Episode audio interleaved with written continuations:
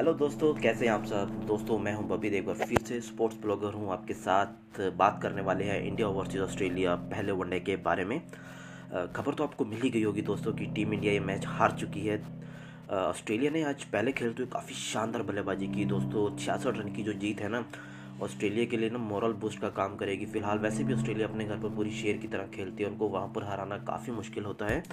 Team India के लिए थोड़ा डिफ़िकल्ट था। काफ़ी टाइम के बाद खेल रही थी। हालाँकि आईपीएल खेले उनके प्लेयर्स ने लेकिन आज वो जज्बा दिखा ही नहीं और गेंदबाजी तो एकदम से इतनी बेकार लगी कि यार बस लग नहीं रहा था कि वही टीम है। बुमराह थोड़ा ऑफ़ साइड हो रही है। उनका जो बॉलिंग है ना, वो दम दिख नहीं रहा। आईपीएल में इतना अच्छा खेल दिखाया था, लेकिन यहाँ पर वो फ्लॉप रहे हैं। तो पहले खेलते हुए तीन सौ चौहत्तर रन बनाए थे छः विकेट के नुकसान पर ये उनका हाईएस्ट स्कोर है वनडे के अंदर इंडिया के खिलाफ। इससे पहले 359 का इनका एक हाईएस्ट स्कोर था 2003 की वो बात थी, लेकिन अब ये 374 हो चुका है। काफ़ी अच्छा खेल दिखाया। एरन फिंच ने एक शानदार सेंचुरी 114 रन बनाए 124 गेंदों पर, जिसमें 9 फोर और दो सिक्स शामिल थे। डेविड वार्नर ने भी ओपनिंग में एक अच्छी साझेदारी निभाई है। उनहत्तर रन बनाए उन्होंने छिहत्तर गेंदों पर जिसमें चार सिक्स माफ़ी चाहूँगा छः जो थे उनके फोर उनके नाम थे। आ, बात करते हैं स्टीव स्मिथ यार ये बंदा तो बहुत ही अच्छा खेलता है यार। इसकी जो बल्लेबाजी है ना वाकई में कमाल है स्टीव स्मिथ की।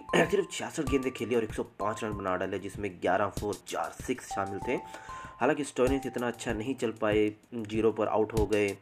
मैक्सवेल जी हाँ अब मैक्सवेल की बात कर लेते हैं दोस्तों। आईपीएल में तो यार ये बिल्कुल आके एक नू प्लेयर बन जाते हैं, इतना अच्छा खेल नहीं पाते हैं, लेकिन अपने घर में जाते ही देखिए 19 गेंदों पर 45 रन बना डाले, पाँच चौके, तीन सिक्स तो ये देखिए, ये कमाल होता है, जब आप अपनी टीम के लिए खेलते हैं ना तो आप पूरी अपनी जान झोंक देते हैं, पूरी जान लगा देते हैं, ताकि आपकी जो देश की टीम है, वो अच्छा खेले। आईपीएल में आकर इनको पता नहीं क्या हो जाता है मैक्सवेल को।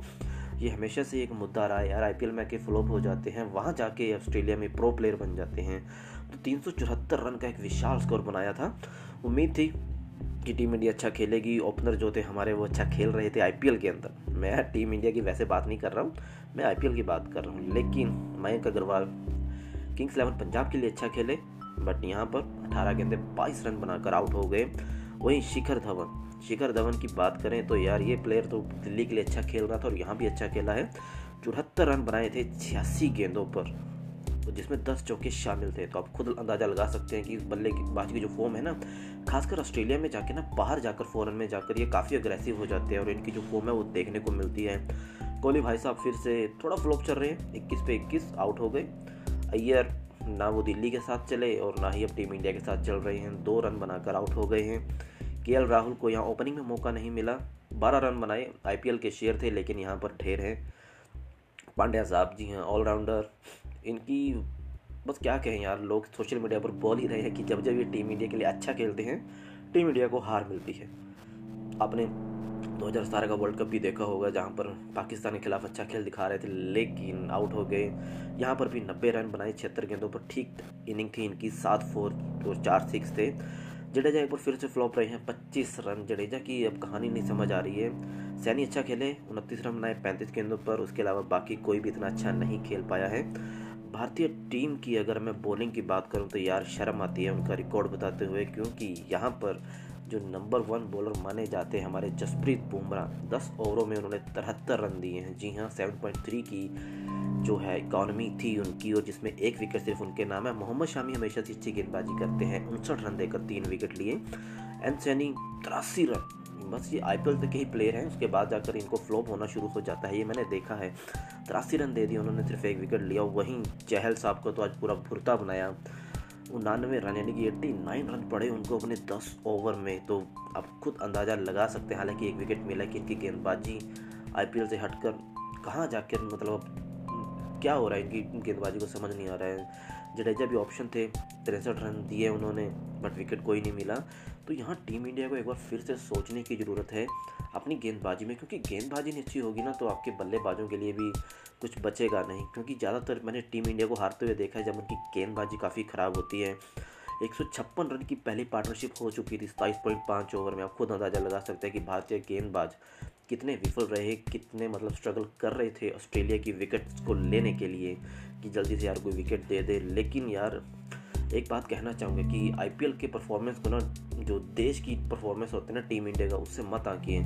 आईपीएल में भले ही आप चौके छक्के जितने मर्ज़ी लगा लें, लेकिन जब आप देश के लिए खेलने जाते हैं ना तो वहाँ पर पता चलता है कि आपकी बल्लेबाजी में, आपकी गेंदबाजी में कितना दम है। तो आप अंदाज़ा लगा सकते हैं कि जो मैक्सवेल वगैरह जैसे प्लेयर हैं फिंच वगैरह प्लेयर हैं, वो आईपीएल में इतना अच्छा नहीं खेल पाए, लेकिन अपने जो देश के लिए खेले तो यहाँ पर उन्होंने तबाही मचा दी और वहीं हमारे मयंक अग्रवाल, के एल राहुल, ये सब नवदीप सैनी आईपीएल के स्टार हैं, लेकिन वहाँ जाके सब बेकार हैं। तो ऑस्ट्रेलिया में जाकर सब बेकार हो चुका है।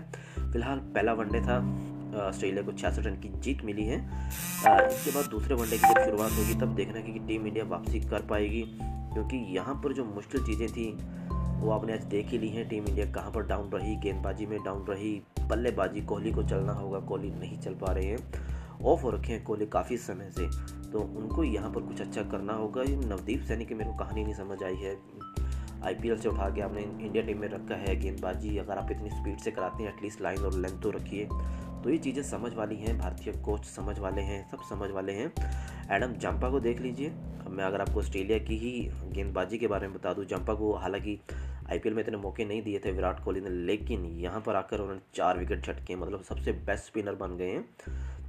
54 रन दिए हैं सिर्फ़ दस ओवर में। तो आप अंदाज़ा लगा लीजिए कि चहल और ये दोनों एक ही टीम में थे आरसीबी बट यहाँ पर जाम्पा यार, बताओ।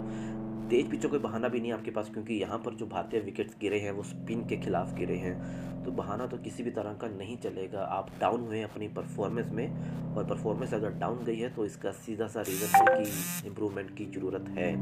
इसके अलावा हेजलवुड ने तीन विकेट लिए हैं, पचपन रन देकर दस ओवर में। तो इनमें जो डिसिप्लिन है ना गेंदबाजी में, वो देखने को मिलता है, जो टीम इंडिया की गेंदबाजी में देखने को नहीं मिलता। अब अगर एक बार अगर आपके प्लेयर जो गेंदबाज हैं, उनको अगर ऑस्ट्रेलिया की गेंदबाजी धोना शुरू कर रहे थे तो बस उल्टी सीधी लेंथ पर गेंदबाजी हो रही थी और समझ नहीं आ रहा था कहाँ पर गेंदबाजी करें। तो ये चीज़ें हैं प्लेयर्स को समझनी चाहिए, ताकि जो देश का नाम है यार, वो रोशन हो, हार में नाम ना हो, जीत में ज़्यादा हो, और ऊपर से तो आज हाई स्कोर भी बना दिया ऑस्ट्रेलिया ने भारत के खिलाफ। तो और क्या चाहिए? वनडे के अंदर एक नया रिकॉर्ड अपने नाम करवा लिया है, वाकई में। तो चलिए दूसरे वनडे का इंतज़ार रहेगा। तो टीम इंडिया के लिए विश करते हैं कि वो दूसरा वनडे में बैक करे, अच्छी परफॉर्मेंस दे, गेंदबाजी, बल्लेबाजी दोनों में अच्छा प्रदर्शन करे। विराट कोहली को चाहिए कि यार एक अच्छा परफॉर्मेंस दिखाए। अग्रेशन मत कीजिए, दिमाग लगाए धोनी की तरह। रोहित शर्मा को मिस करेंगे। रोहित शर्मा जैसा बल्लेबाज होना बहुत मुश्किल है। मयंक अग्रवाल को मौका मिला है कि राहुल को मौका मिला है भुनाना चाहिए, टीम इंडिया को जिताना चाहिए। Thank you so much guys अगर आपको ये मेरा पॉडकास्ट अच्छा लगा है तो फॉलो कीजिए ज्वाइन कीजिए। Thank you so much